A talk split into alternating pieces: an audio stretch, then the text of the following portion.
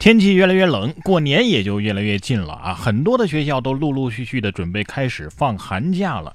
但是在放假之前呢，还有一件事情非常重要，那就是期末考试。想知道你或者你的孩子期末成绩怎么样吗？哎，看看他的课本就知道了。说期末课本新的学生成绩会更好。老师说呀，这还是小学的普遍现象。有老师说呀，期末课本的成色决定了成绩的好坏。重庆的一个小学有九成的学生都表示赞成。老师表示啊，这是小学的普遍现象，爱护课本爱护的好的啊，那成绩就可能会好一些，因为这跟习惯有关。成绩好的学生呢，大都习惯比较好。期末书本成色较新，里面批注的也是比较清晰和整洁的，这样的孩子复习起来就更有优势一些。嗯，有一定的道理啊。反正我上小学的时候，课本的确不干净啊，都用来创作艺术了，是不是？不然杜甫是怎么忙起来的呢？反倒是我的大学课本都是干干净净的，但是还是挂了不少科啊。我记得小时候，每到一放寒假的时候啊，电视里就开始放各种武侠剧呀、神话剧呀。啊，最近发生的新闻好像也有这样的趋势。咱们先来说武侠的吧。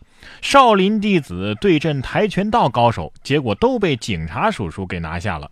十二月二十三号，在芜湖的一个加油站内啊，袁某嫌乐某付钱付的太慢。双方就发生了口角，这乐某呢就准备拿棒球棍去打袁某。这个时候，袁某啊叫来了两名帮手，这三个人都是跆拳道高手。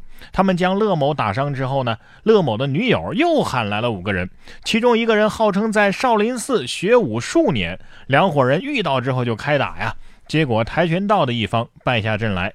目前，所有的涉案的犯罪嫌疑人都已经被警方给抓获，其中有两个人因为伤势严重，已经在医院进行治疗了。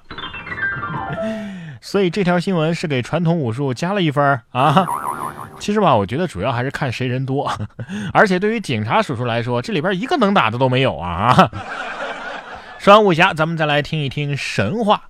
我在佛前苦苦求了几千年，四人拜佛之际，顺手偷走了案前的水果。十二月三十一号，浙江台州温桥镇的某个寺庙，一个寺庙报案称啊，庙中的水果被偷了。警方根据监控发现，四个人在佛像前偷走了两大袋水果，其中两个人还负责望风，另外两个人向佛像拜了拜。民警称啊，是因为他们觉得水果开了光啊，最终四个人归还了水果，并且取得了谅解。哎呀，你拿几个也就算了，拿两大袋子就太不讲究了，是不是？而且水果开了光，开了光的水果有什么不一样啊？啊，你吃完之后可以长生不老啊。至于他们最后取得了谅解，取得的是佛祖的谅解吗？佛祖退场之后，接下来要出场的神话人物是狐仙。有卖家扮狐仙恐吓买家。一月二号，吉林长春的陈先生说呀，在某个二手购物平台上购物的时候，和卖家发生了纠纷，没有能够完成交易。陈先生说呀，后续聊天的时候，卖家忽然说自己是狐仙转世，要陈先生赔偿他五块钱啊，不然的话他会遭报应。醒醒好吗？现在不许成精，转世也不行啊，还不如说自己是奥特曼更有气势一点儿。下面这位神人更年轻了啊，是年轻的车神。八岁男孩独自骑扭扭车扭出了八公里。近日，上海市公安局奉贤分局星火派出所接到了报警，一名小男孩独自坐在路边，身边还有一辆扭扭车。民警和分局指挥中心确认之后啊，远在八公里之外的塘外派出所称，有一名八岁的小孩丢失了，并且发现啊，这孩子和正在寻找的孩子的情况十分的相符。孩子的家属确认之后啊，赶到了派出所，将小男孩安全领回。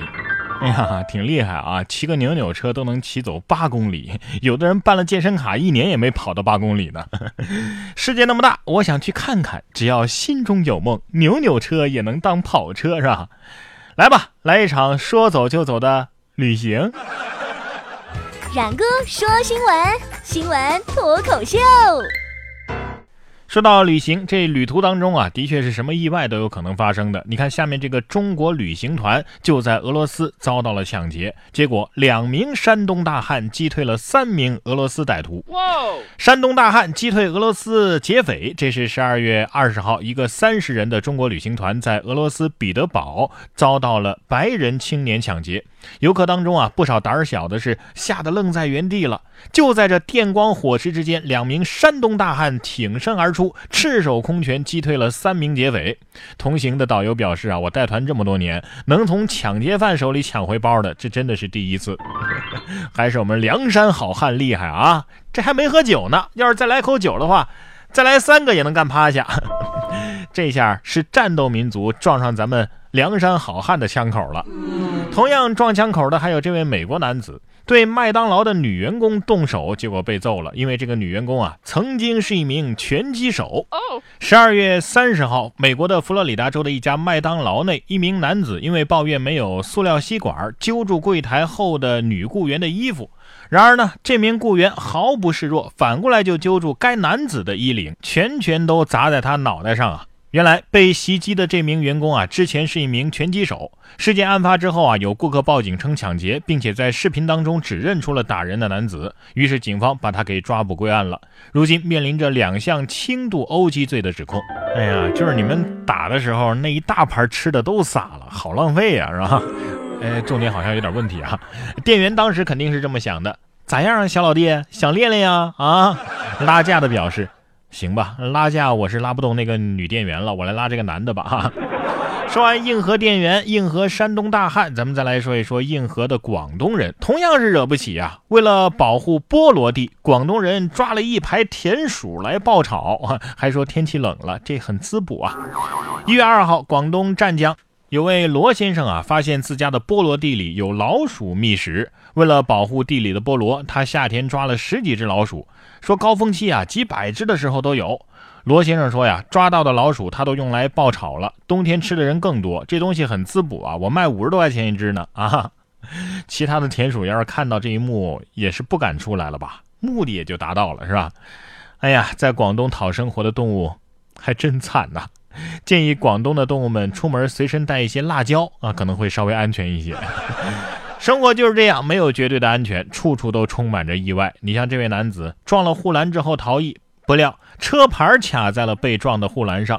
近日，新疆乌鲁木齐的一名男子驾车撞了护栏，他以为呢能够悄悄的溜走不被发现，结果呀车牌却被卡在了撞到的那个护栏上面。民警对驾驶员进行了行政拘留十五天、记十二分、罚款两千块钱的处罚。车牌肯定是这么想的，兄弟不能走啊，要勇于承担责任呐！你跑吧，我反正是要留下了，这就不错了。还好车头还是在的，是吧？